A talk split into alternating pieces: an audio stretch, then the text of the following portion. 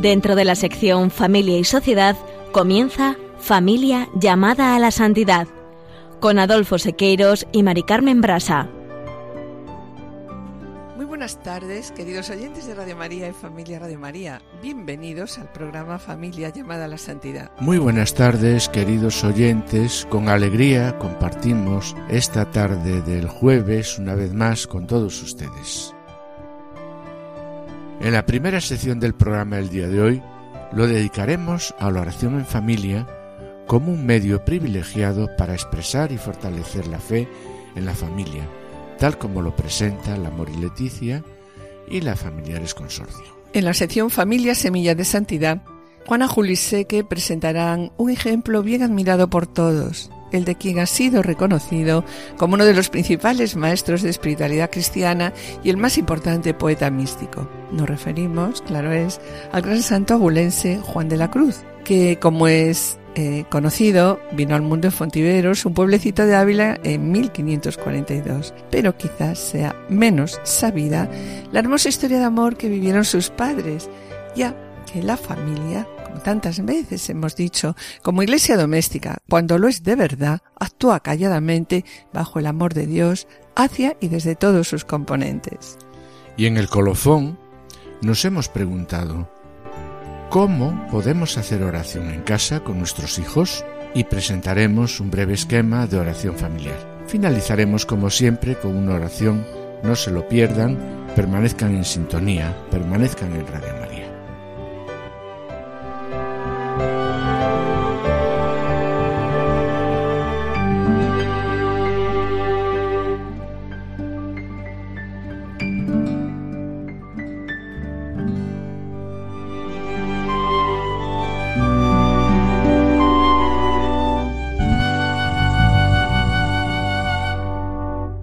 Como comentamos hace un momento, en programas anteriores nos habíamos planteado una pregunta, ¿recordáis? ¿Qué es la espiritualidad conyugal?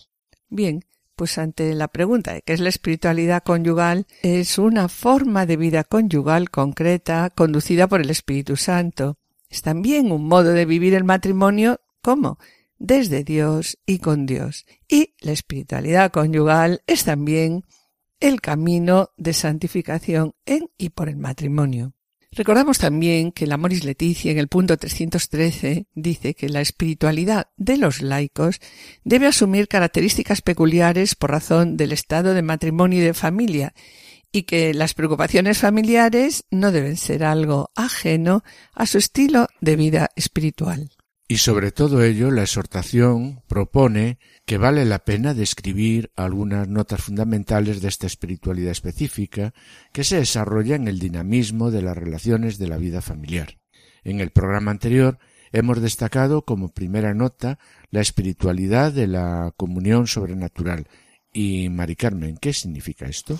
Significa, como ya hemos comentado, que la presencia del Señor vive en la familia y está presente en el matrimonio y en la familia, con todos sus sufrimientos, luchas y alegrías, ¿no? Y sobre la presencia del Señor en la vida matrimonial y familiar, continúa también diciendo la exhortación en el apartado 316. Una comunión familiar bien vivida es un verdadero camino de santificación en la vida ordinaria y también un medio para la unión íntima con Dios. Y eso hace posible, Mari Carmen, pues mm. un encuentro con el Señor. Cada vez más pleno, ¿verdad? Sí. Bueno, pues después de haber visto brevemente eh, la primera de las notas que ya hemos comentado en el programa anterior, ¿no?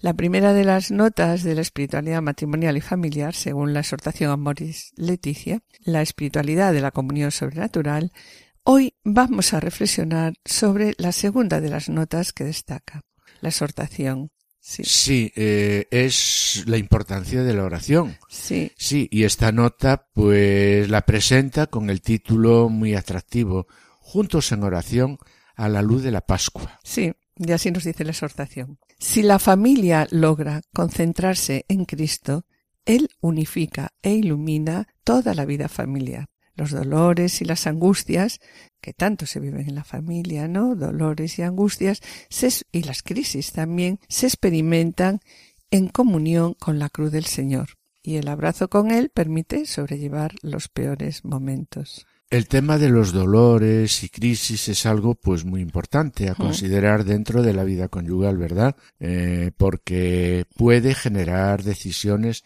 que afecten seriamente la relación tanto conyugal como familiar. sí. y qué importante, ¿verdad? Es que en los días malos acudamos al Señor. Sí, sí, acudamos al Señor. Y sobre ello, por la exhortación en, nos dice, en los días amargos de la familia hay una unión con Jesús abandonado que puede evitar una ruptura. Sí, es verdad, ¿no? Cuánta fe es necesaria en estos momentos. El saber que en esos instantes el Señor no solo está contigo los momentos de crisis, ¿no?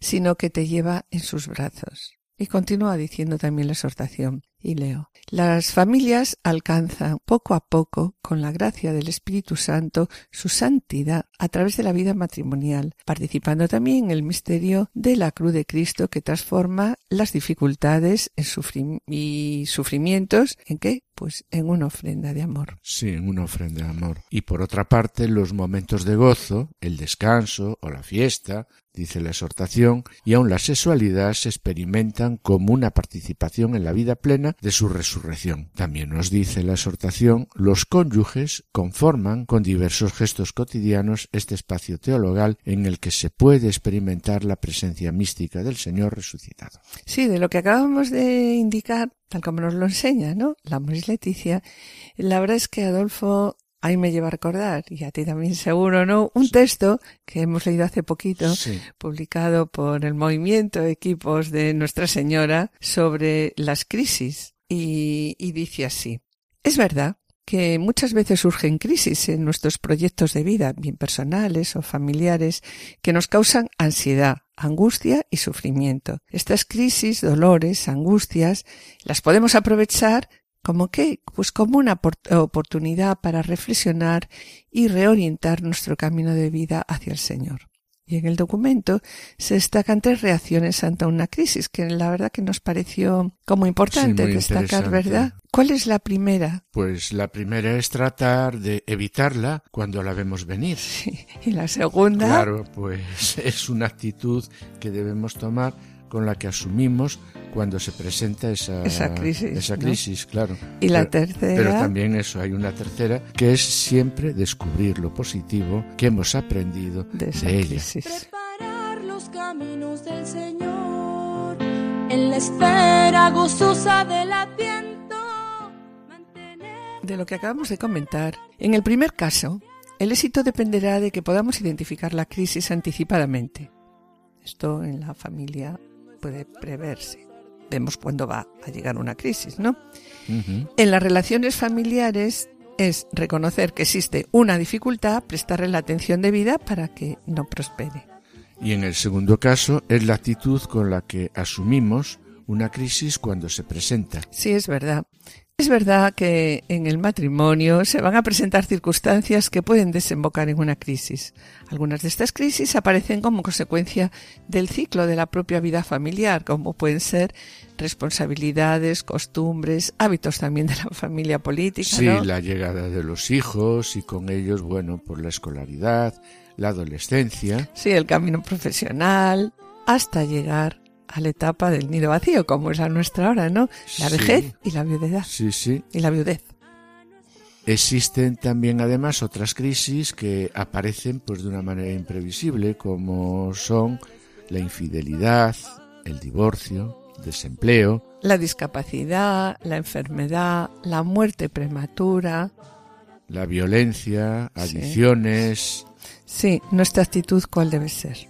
Nuestra actitud deberá tener siempre en cuenta a Dios, entregándonos a su infinita misericordia, pidiéndole que nos fortalezca para afrontar cualquier situación serenamente, sin desesperarnos y adaptándonos a los que viene, a lo que nos está llegando en la vida familiar, tomando medidas y sobre todo también buscando ayuda. Sí, sí, buscando ayuda, eso es muy importante.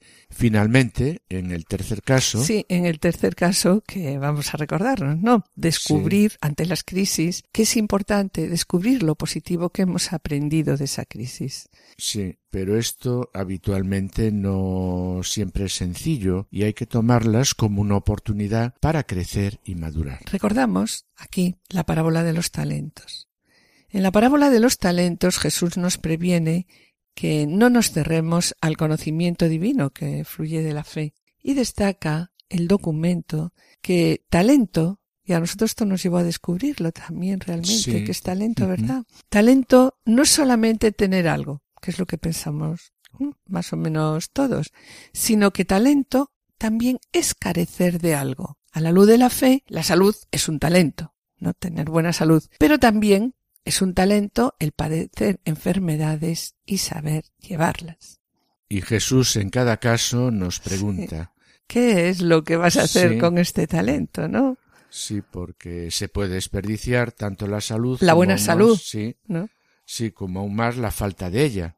Todo es un don y el talento también lo es. Por tanto, el hombre de fe no puede dejar de ver el sentido más profundo de todas sus experiencias, evidentemente buscándoles ese sentido, ya que de por sí esto es una forma de utilizar el talento que el Señor nos da. Sí, los talentos pueden tener mucho o poco valor y si algo nos, va- nos sale bien, si hemos conseguido algo, sin duda hemos hecho uso de un talento, pero si Sí, no nos sale... Eso también es importante, pero Sí. si no nos sale algo, estamos también ante un talento aún más valioso, ¿no?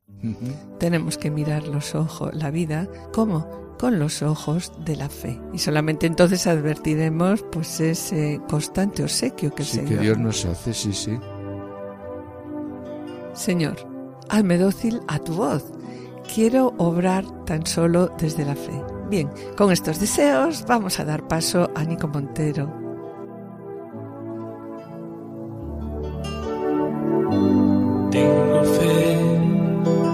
Ti. Envía tu espíritu, Señor. Hazme dócil a tu voz. Quiero obrar tan solo desde la fe.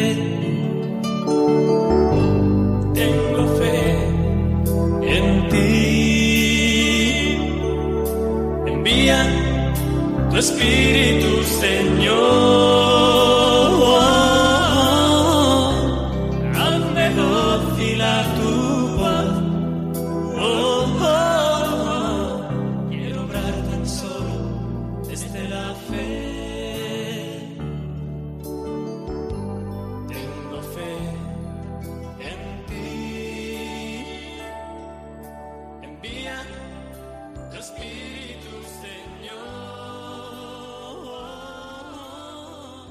Señor. Hazme dócil a tu voz. Quiero obrar tan solo desde la fe.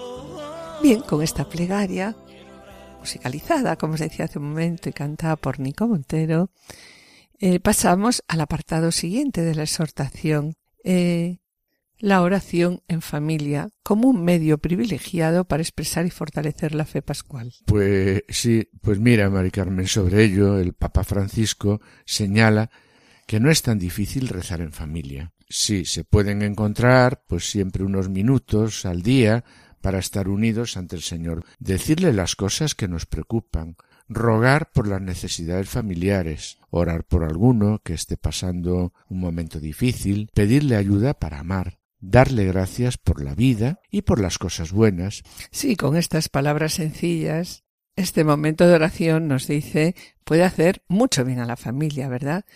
Y también Sí. comenta sobre la eh, piedad popular en la exhortación, señalando que las diversas expresiones de piedad popular son realmente un tesoro de gran espiritualidad para muchas familias.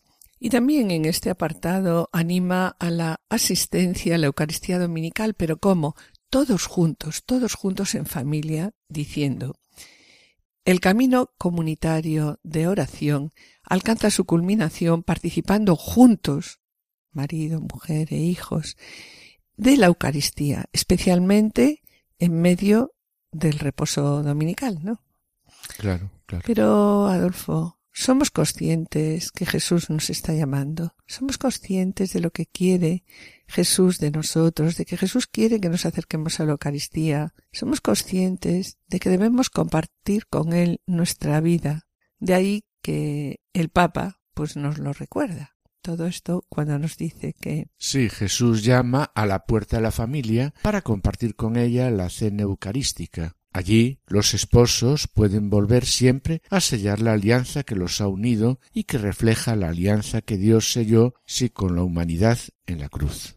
Sí, continúa también diciendo la exhortación, recordándonos de nuevo, ¿no? Que la Eucaristía es el sacramento de la nueva alianza donde se actualiza la acción redentora de Cristo. Y así señalan los lazos íntimos que existen entre la vida matrimonial y la Eucaristía. Y por último, pues nos recuerda la exhortación que para vivir en familia como iglesia doméstica necesitamos la Eucaristía. Sí, cuando dice verdad, Sí. el alimento de la Eucaristía es fuerza y estímulo para vivir cada día la alianza matrimonial con la iglesia doméstica. I I find my rest. Without you, I fall apart. You're the one that guides my heart. Buscad el reino de Dios y todo lo demás se os dará por añadidura. Queremos recordar en estos momentos que Radio María renuncia a las financiaciones que provienen de la publicidad y de otras fuentes que puedan condicionar su misión y confía únicamente en la providencia, que se sirve de la generosidad de sus oyentes, de todos ustedes. Sabéis que mantener Radio María cuesta 405 euros a la hora. Gracias a Dios son miles los oyentes que con su ayuda, por pequeña que pueda parecer, construyen esta obra de la Virgen. Escuchemos sobre ello lo que nos dice nuestro director, el padre Luis Fernando de Prada.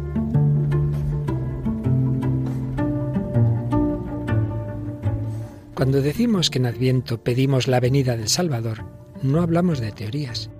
Realmente, nuestro mundo está herido por el egoísmo, la autosuficiencia, la indiferencia, las mil adicciones que nuestra sociedad fomenta.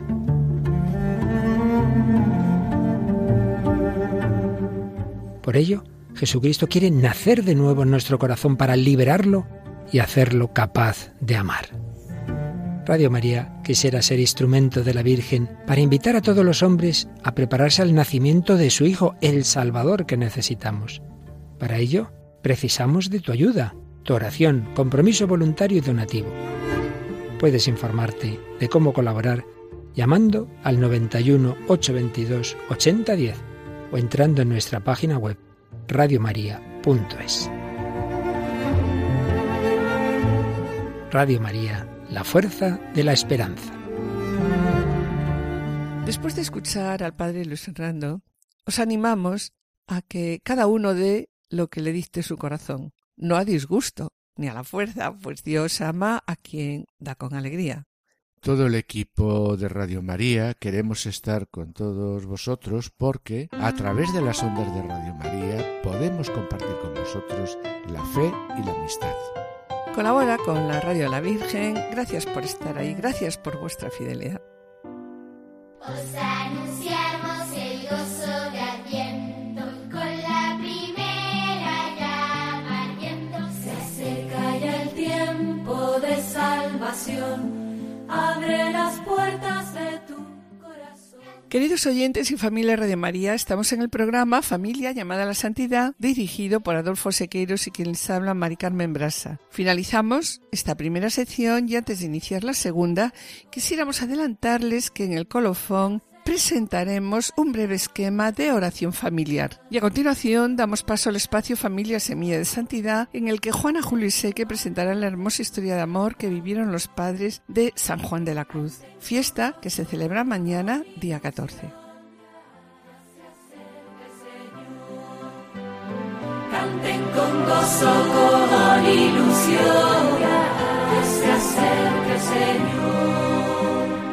Os anunciamos el gozo de Adviento con la tercera llama El tiempo se acorta, ya viene el Señor. El mundo se alegra en tan buen redentor.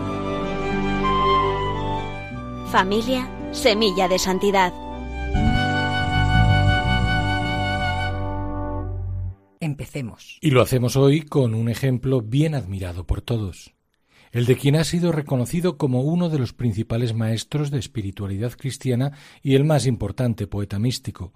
Nos referimos, claro es, al gran santo abulense Juan de la Cruz, que, como es conocido, vino al mundo en Fontiveros, un pueblecito de Ávila, en 1542.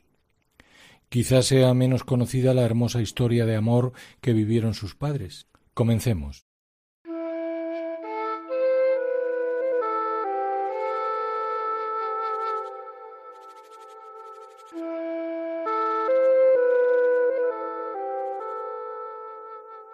Su padre, Gonzalo, natural de Yepes, una villa cercana a Toledo, era al parecer hijo de nobles y contaba con algunos familiares acaudalados que se dedicaban al comercio de la seda y a los que Gonzalo llevaba la administración. Precisamente por eso viajaba con frecuencia a la feria de Medina del Campo en Valladolid.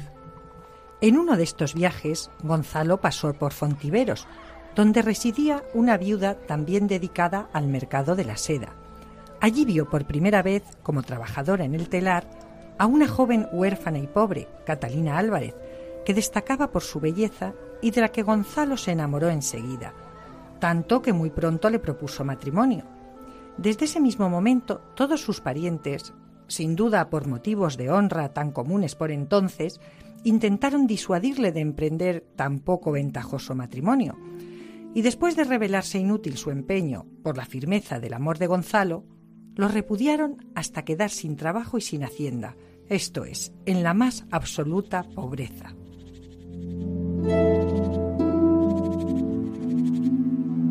Poco les importó tan dura circunstancia a Gonzalo y Catalina que se querían de veras, con un amor tan fuerte que se unieron en santo matrimonio en 1529.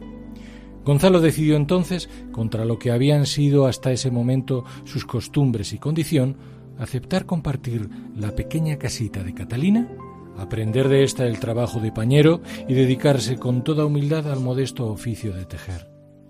Gonzalo se hace así pobre por amor, una pobreza que roza la miseria y que sin embargo no impide que el hogar de ambos sea reducto privilegiado de amor y concordia, de los que fueron frutos sus tres hijos, Francisco, nacido en 1530, Luis, que muere muy niño, y el pequeño Juan, que nace en 1542.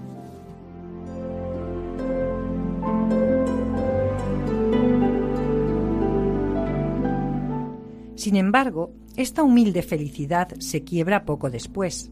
El padre, Gonzalo, sufre una grave enfermedad que lo postra en cama durante dos años y que acaba al fin con su vida, lo que convierte la pobreza de la familia en miseria, tanto que Catalina, viuda con los dos pequeños y siendo Juan todavía de muy corta edad, mendiga en un largo viaje hasta Toledo para pedir el favor de los parientes de Gonzalo, sin éxito alguno. Vuelven así, pero muy aumentada, a su pobre vida.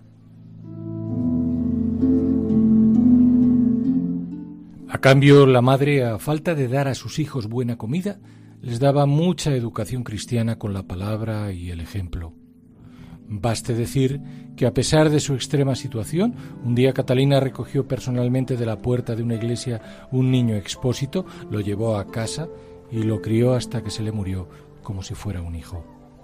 Abundaría en ello más tarde Sor María de San Francisco, destacando cómo Catalina, en medio de las tribulaciones, crió a sus hijos en grandísima cristiandad y haciéndolos muy devotos de la Madre de Dios. Nada extraño, pues, que con los años Catalina acabase siendo muy querida de la otra gran santa abulense, la Madre Teresa de Jesús.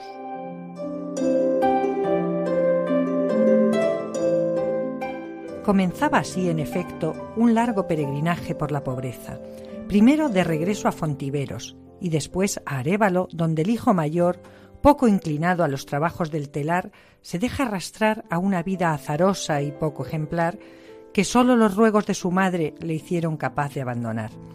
Desde entonces se ejercitó en la oración frecuente y en la ayuda a los más necesitados. No mucho más tarde casaría con una buena muchacha, con quien compartiría su vida en el hogar familiar junto a su madre. Un hogar pobre pero abierto. Se cuenta que en cierta ocasión, y a pesar de las propias estrecheces familiares, Francisco acogió a un niño de la calle al que su joven esposa cuidó como una madre, quien de hecho repetiría luego maternidad hasta en ocho ocasiones. Se encauzaba así hacia Dios la vida de quien más tarde Juan, siempre parco en la declaración de sus afectos, pero siempre pleno de amor, diría ser la persona que más quiero en el mundo.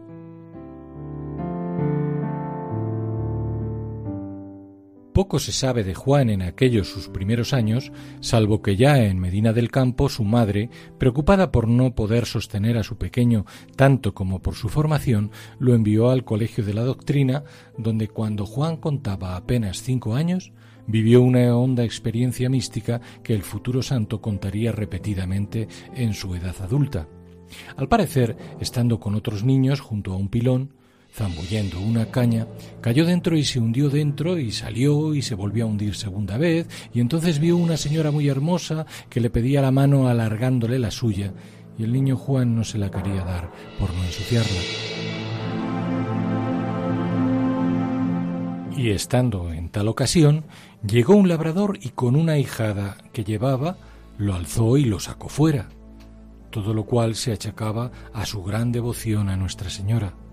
Sin duda, el fervor mariano que le había sugerido su madre no había sido en balde.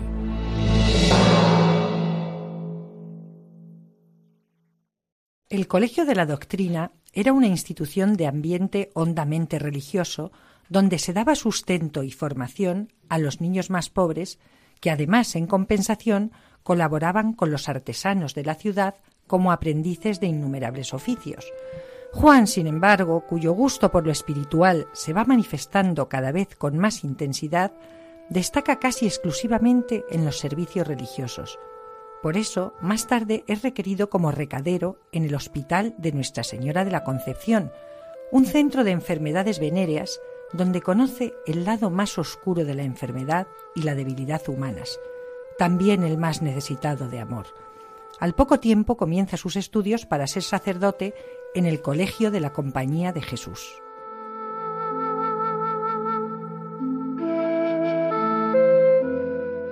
Allí Juan demuestra la agudeza de su inteligencia y su espíritu de sacrificio. Todo parecía encauzado para que adquiriera la condición de clérigo y en cierta medida para que su familia superara así por fin sus penalidades.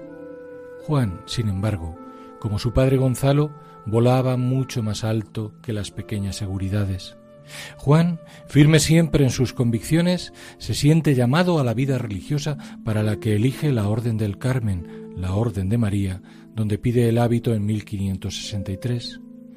Todo está preparado para que pocos años más tarde, después de matricularse en teología y celebrar en Medina su primera misa junto a su madre y su hermano Francisco, tenga lugar su encuentro providencial con Teresa de Jesús.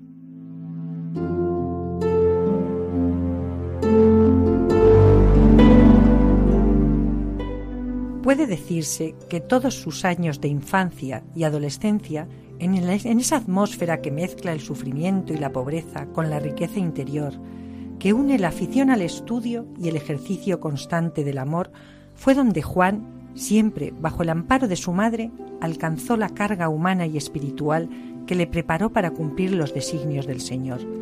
Atmósfera labrada en la integridad personal, la humildad y el ejemplo de amor de su padre, en la fortaleza, la bondad y la fe de su madre, en la conversión de su hermano mayor y en el dolor por la temprana muerte de su hermano Luis.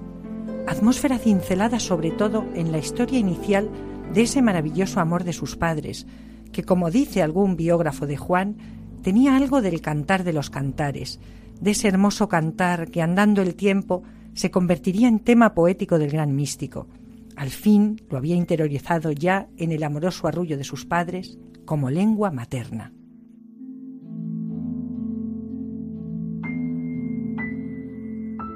también en el sufrimiento por cuanto su vida adulta estará llena y preparado estaba para afrontarlos de ingratitudes, de sinsabores y sufrimientos.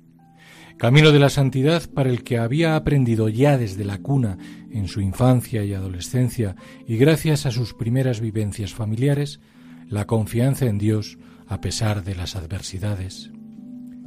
Los hombres creen escribir la historia cuando es Dios quien permite todo para nuestro bien, dirá en una carta enviada a una religiosa de gran confianza. Pero también y sobre todo en ese clima había aprendido la preeminencia del amor en toda ocasión, como es perceptible en aquellas otras palabras que se han convertido en el lema privilegiado que se asocia a su figura. Pon amor donde no hay amor y sacarás amor.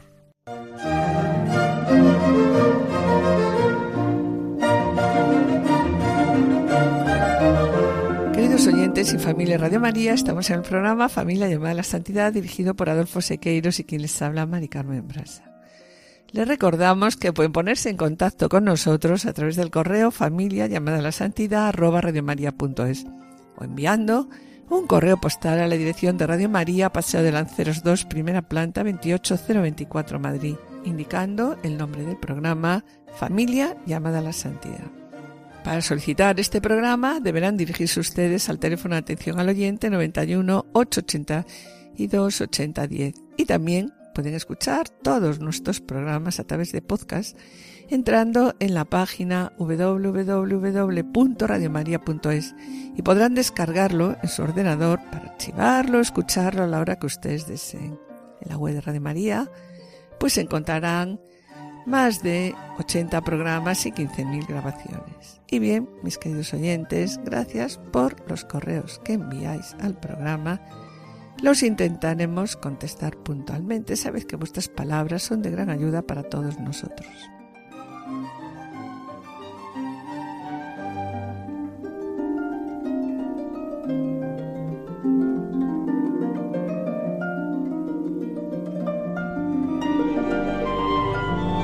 Colofón.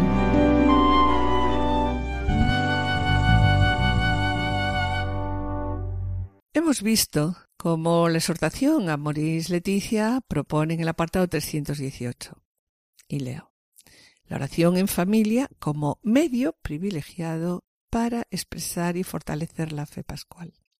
Sí, y aquí el Papa Francisco nos presenta algo que pensamos como decíamos antes, no es tan difícil en estos momentos, puesto que todos nosotros ya hemos preparado en casa el misterio, eh, los adornos que evocan la Navidad, todo ello nos ayuda a sentir la llegada del Señor a nuestra casa. Es un momento también de preparar nuestra posada interior, que es donde en verdad debemos acoger la venida de Jesús y por lo tanto pues manos a la obra, ¿no? Es el momento de preparar también a nuestra familia para acoger la llegada del Señor y acompañar a María estas semanas antes del nacimiento de Jesús. Mm, Bien, Mari Carmen, es por tanto un buen momento para poder reflexionar sobre la oración en familia, claro. Sí, pues sí, Adolfo, ¿y por qué Sí, no, no? hombre. Es también un buen momento para hacer en casa, y así queremos animaros, pues una pequeña oración con nuestra familia.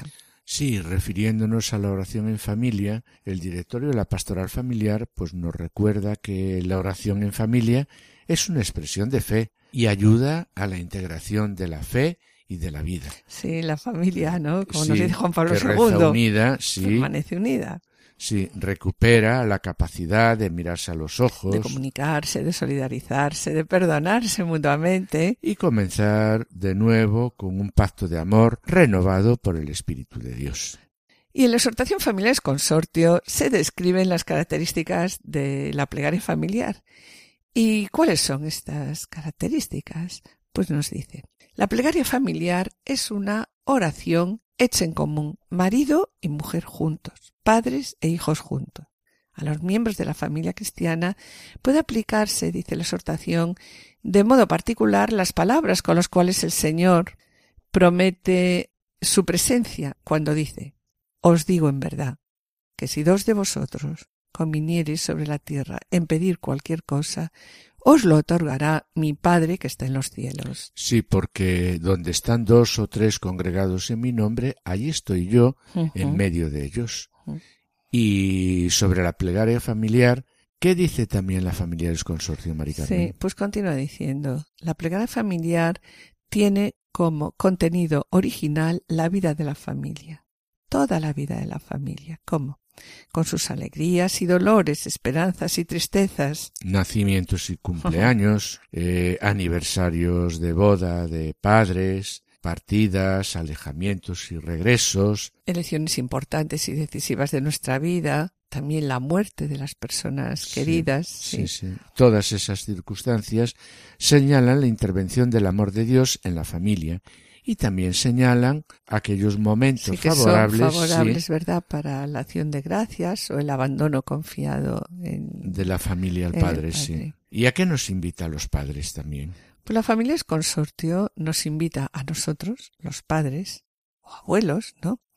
¿A qué nos invita? Pues nos invita a reflexionar sobre la importancia de la vocación de los padres y abuelos como maestros de oración. Y continúa leyendo la exhortación y nos dice, en virtud de su misión, los padres cristianos tienen el deber de educar a sus hijos en la plegaria, el deber de introducirlos al descubrimiento del misterio de Dios y del diálogo personal con Él, siendo el elemento fundamental de la educación a la oración el ejemplo. ¿Y cómo podemos dar ese ejemplo, Mari Carmen? Bueno, pues mediante testimonio. El testimonio de los padres, orando juntos el padre y la madre, orando juntos el padre y la madre con sus hijos. Este, este ejemplo, esta visión empapa profundamente el corazón de los niños, dejando huellas que posteriores acontecimientos de la vida pues no lograrán borrar, ¿verdad? Por eso Adolfo, también como nos dice la carta a las familias de Juan Pablo II, la oración refuerza la solidez y la cohesión de la vida espiritual en la familia. Sí, eh, todo ello en la medida en que la familia profundiza en la oración. Lejos de ver la oración como una carga, Ajá, pues experimenta la oración como una liberación. pues sí. Y continúa diciendo también Juan Pablo II sobre la oración. La oración cristiana es una oración, es preciosa la verdad, es una oración filial que se dirige como se dirige del Hijo al Padre. Y así nos enseña Jesús, cuando estando con sus discípulos, ante uno de ellos, uno de ellos, cuando estaba con sus discípulos, Sí, uno de ellos le les dijo, ¿verdad? sí, Eh, Maestro, enséñanos a orar. Sí, y en respuesta a esta petición, pues el Señor confía a sus discípulos y a su iglesia la oración cristiana fundamental. ¿Cuál? El Padre El Nuestro. Padre nuestro. Escucharle, A estar ¿no? en la escucha. Exacto. Y por último, conviene señalar también, Adolfo, cómo la familia es la originaria e indispensable escuela de oración cristiana. Sí, es en la familia donde los padres van transmitiendo la fe a sus hijos, iniciándoles en la oración, en el sentido religioso de la vida y donde a su vez los hijos hacen crecer en la fe a sus padres. Sí, cuántas veces nosotros, a través de las palabras de nuestros hijos, hemos escuchado el reproche de Dios ante determinados actos nuestros, ¿verdad? Mm. Sí, sí. Y la verdad, y continúa diciendo la exhortación, es también en la familia el lugar natural donde el hombre aprende a orar, siendo fundamental, como acabamos de decir, el ejemplo y el testimonio de sus padres. Pensamos Sí. dónde hemos aprendido a orar, quién nos ha enseñado a rezar, pues seguro que al acostarnos, bien nuestros padres o nuestros abuelos, y entonces nos transmitían aquellas pequeñas oraciones siempre con una caricia, es decir, la ternura va unido al comienzo de nuestras primeras oraciones. Como síntesis, la plegaria familiar pues tiene unas características propias.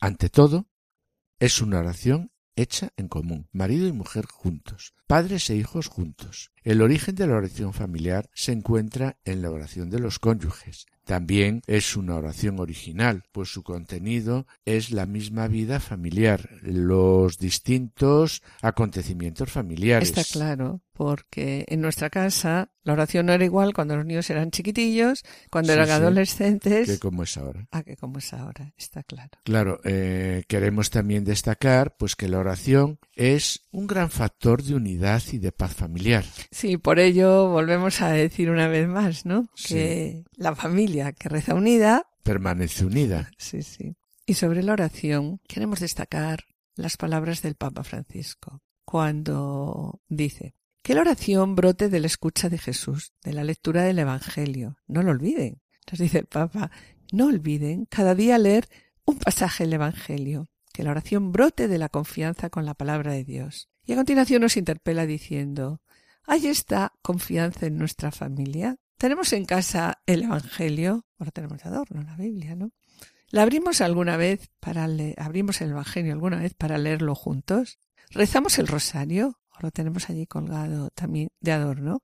El Evangelio leído y meditado en familia es como un pan bueno que nutre el corazón de todos y por la mañana y por la noche cuando nos sentamos en la mesa aprendemos a decir juntos una oración con mucha sencillez. Es Jesús el que viene a nosotros con tanta sencillez como iba a la familia de Marta, María y Lázaro. Y continúa diciendo el Papa, una cosa que tengo en el corazón y que he visto en las ciudades. Hay niños que no han aprendido a hacer la señal de la cruz. Y a continuación nos vuelve a interpelar diciendo, tú, mamá, papá, enseña a tu niño a rezar, a hacer la señal de la cruz. Esta es una tarea hermosa que deben hacer los papás y las mamás.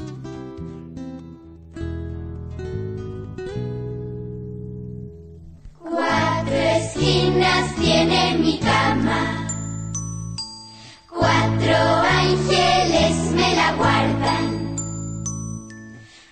Una cruz en mi frente para que el malo no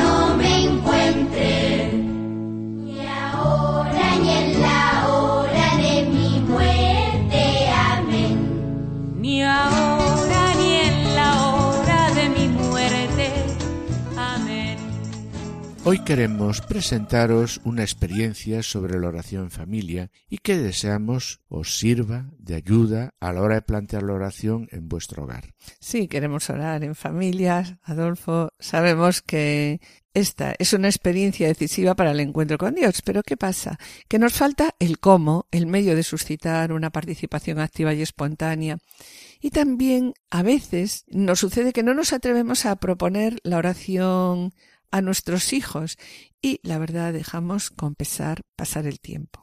No pretendemos enseñar a nadie a hacer oración en familia, pero lo que sí queremos es dar unas posibles Ideas, ideas, y testimonio de que la oración en familia sí es posible y cómo podemos hacer la oración. Pues sí, en primer lugar, hay que poner en marcha la voluntad, tener la audacia de creer en el poder de la oración. Pensamos que si Dios no nos pide que oremos, ¿no? Pues que no debe ser tan difícil. Lo difícil, la verdad, en la oración es empezar. Es muy difícil proponerla, pasar del juego, del estudio, del trabajo, del descanso a la oración y dejar de lado el resto. Lo más difícil es proponerla. Es también muy difícil tomar conciencia de la presencia de Dios entre nosotros, hacer un poco de silencio dentro del ambiente familiar y dedicar a esa oración el tiempo necesario, porque la verdad en la vida de la familia nunca tenemos tiempo para nada. Sí, la oración es como el amor, es un encuentro de amor. La oración es una fiesta y como cualquier fiesta, la oración necesita ser alimentada, ser celebrada con un espíritu de fiesta poniendo voluntad y afecto. Solo hace falta, Adolfo, ponerse manos a la obra, aunque nos sintamos torpes, porque sabemos que el Señor actúa con gran poder a partir de situaciones creativas que a veces se vuelven fecundas. ¿Cuántas veces decimos, me gustaría hacer oración en casa, con nuestros hijos, con nuestros nietos, pero no sabemos comenzar, como os decía antes? Pues sí, es verdad, pero Mari Carmen, dejemos que sea el Señor quien guíe nuestra oración. Pongámonos en sus manos y reconozcamos pues nuestras limitaciones. Sí, verdad, recordando lo que dice Jesús, sin mí no podéis hacer nada. Pues sí, Mari Carmen. ¿Cómo puede ser la oración familiar? Hmm. La oración familiar se va modificando a lo largo de la, de la vida, de la vida familiar y de acuerdo con la edad de todos nuestros hijos, ¿no? En primer lugar, hay que potenciar momentos fuertes de oración, coincidiendo pues, eh, con esos momentos en la liturgia. Por ejemplo, podemos potenciar la oración cuando durante todo el ambiente, el adviento, la cuaresma, y también hay que potenciar esa oración en momentos fuertes de la vida matrimonial y familiar, como pueden ser la primera comunión, la confirmación o también el matrimonio de los hijos. ¿Cómo podemos organizar esta oración en casa?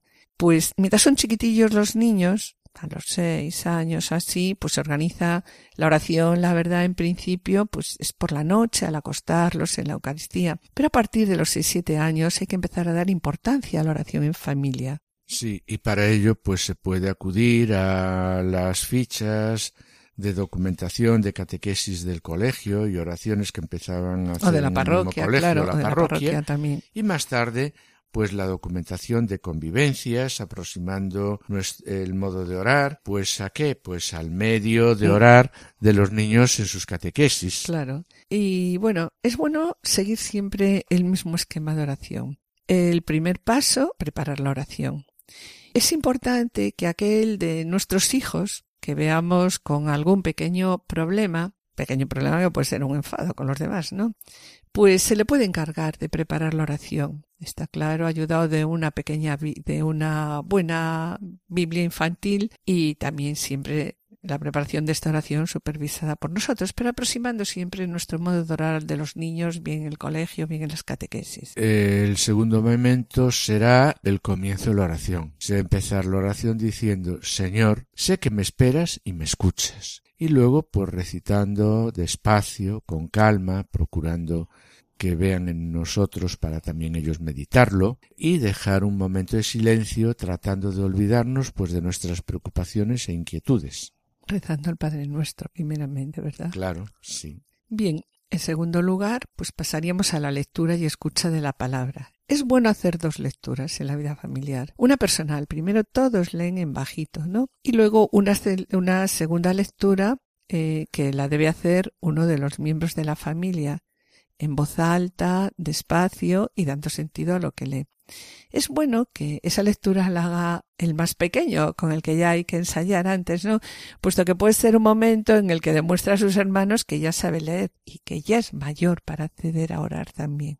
Sí, claro. Y después de hacer unos minutos de, De silencio. silencio. y meditación, es cuando esos niños expresarán lo que el Señor en ese momento les está inspirando, les está diciendo. Y eh, Esa oración sí. en- puede ser en algunos momentos, la verdad, profunda y participativa. en otras ocasiones sí. es más difícil. Hay que dejárselo en manos del Señor, ¿no? Y a continuación llega el momento eh, muy necesario en las familias, porque como dice el Papa Francisco, no hay familia perfecta. El momento de la reconciliación con Dios y con todos los de la casa, en la que no debe faltar nunca la corrección fraterna y la ayuda mutua. ¿Y en qué consiste esta ayuda mutua? Que cada uno debe pedir perdón por los fallos cometidos, señalando aquello que le ha molestado de la actitud del comporta y del comportamiento, ¿no? Sí, de los demás, incluyendo en esa lista también, pues a quién, a los padres. Está claro. Continuando a, partir de ahí con el propósito de ser mejor todos y una acción de gracias. Y finalizábamos la oración, pues como la comenzábamos, diciendo, Señor, sé que me esperas y me escuchas. Pues bien, mis queridos amigos, hemos de decir que por experiencia, los hijos, sobre todo cuando son pequeños, son unos jueces tremendamente duros y a través de sus palabras podemos ver, podemos descubrir el reproche de Dios a nuestros egoísmos y actitudes y a lo que Dios deseaba de nosotros. Con la oración podemos ir comprendiendo y conociendo también a nuestros hijos, saber en qué momentos se encuentran, conocer sus vacilaciones, dudas y temores. La oración familiar es también un momento en el que se experimenta el perdón, la misericordia y podemos experimentar también nosotros el perdón de Dios a través de quién? De nuestros hijos. Ciertamente creemos que es fundamental comenzar la oración cuando los niños son pequeños e ir poco a poco modificándola a medida que van creciendo. Así, ésta llega a ser algo habitual y forma parte de la vida de la familia. Eh, recordando las palabras de Juan Pablo II, la familia está llamada a ser templo, o sea, casa de oración, una oración sencilla, llena de esfuerzo y de ternura. Una oración sencilla que se hace vida para que toda la vida se convierta en qué? En oración.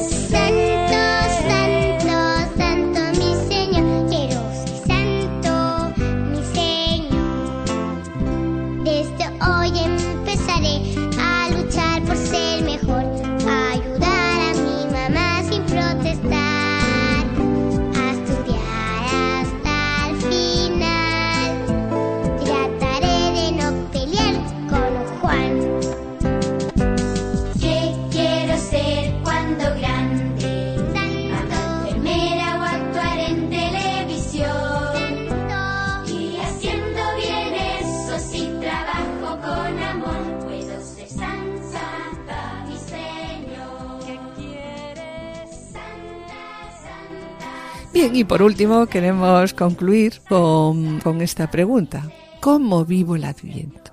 ¿Aprovecho realmente este tiempo para prepararme para la Navidad, para preparar mi familia, para orar con mi familia? Este año es hora de que nos paremos y pensemos un poco en aquel a quien nos preparamos a recibir y acompañemos a María en estas semanas que faltan antes del nacimiento de Jesús. Sí. Y sobre este momento de Adviento, el Papa Bergoglio subrayó, nosotros siempre corremos peligro. Tendremos siempre en nosotros la tentación de mundanizar la Navidad, mundanizarla cuando la fiesta deja de ser contemplación, una bella fiesta de familia con Jesús en el centro. Y comienza pues a ser una fiesta mundana, hacer compras, regalos, esto y aquello, y el Señor permanece allí pero olvidado. Y continúa diciendo, y también en nuestra vida, sí, ha nacido en Belén, pero... Y el adviento es para purificar la memoria de aquel tiempo pasado, de aquella dimensión. Además el adviento nos sirve, dice el Papa, Sí, para purificar la esperanza, para prepararse al encuentro Con el definitivo con el Señor. Sí, porque aquel Señor que ha venido volverá. Y volverá para preguntarnos, ¿cómo fue tu vida? Será un encuentro personal. Nosotros, el encuentro personal con el Señor hoy lo tenemos en la Eucaristía. Y no podemos tener un encuentro así personal con la Navidad de hace mil años. Tenemos la memoria de aquello.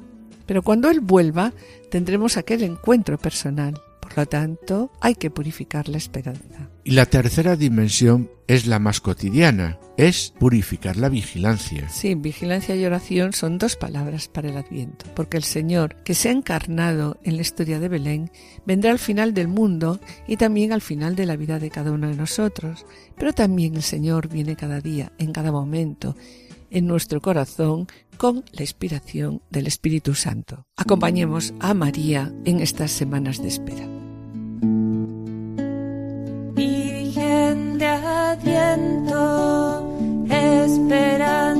Nuestra, de Jesús la aurora, del cielo la puerta.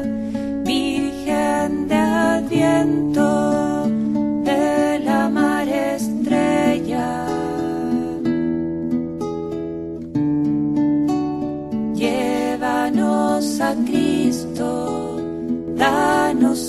Y con pena, mis queridos oyentes, tenemos que despedirnos. En el programa de hoy hemos visto la necesidad de la oración en familia, tal como lo presenta la Mori Leticia y la Familiares Consorcio.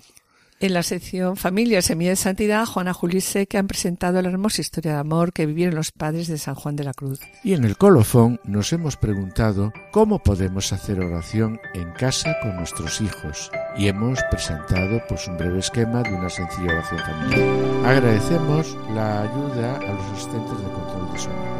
Y esperamos estar de nuevo con ustedes los dos juntos el jueves dentro de dos semanas. Muchas gracias por su atención, hasta la próxima audición y que el Señor les bendiga. A continuación, damos paso al programa Voluntarios. No se lo pierdan, permanezcan en la escucha, permanezcan en Radio María. Han escuchado Familia llamada a la santidad con Adolfo Sequeiros y Mari Carmen Brasa.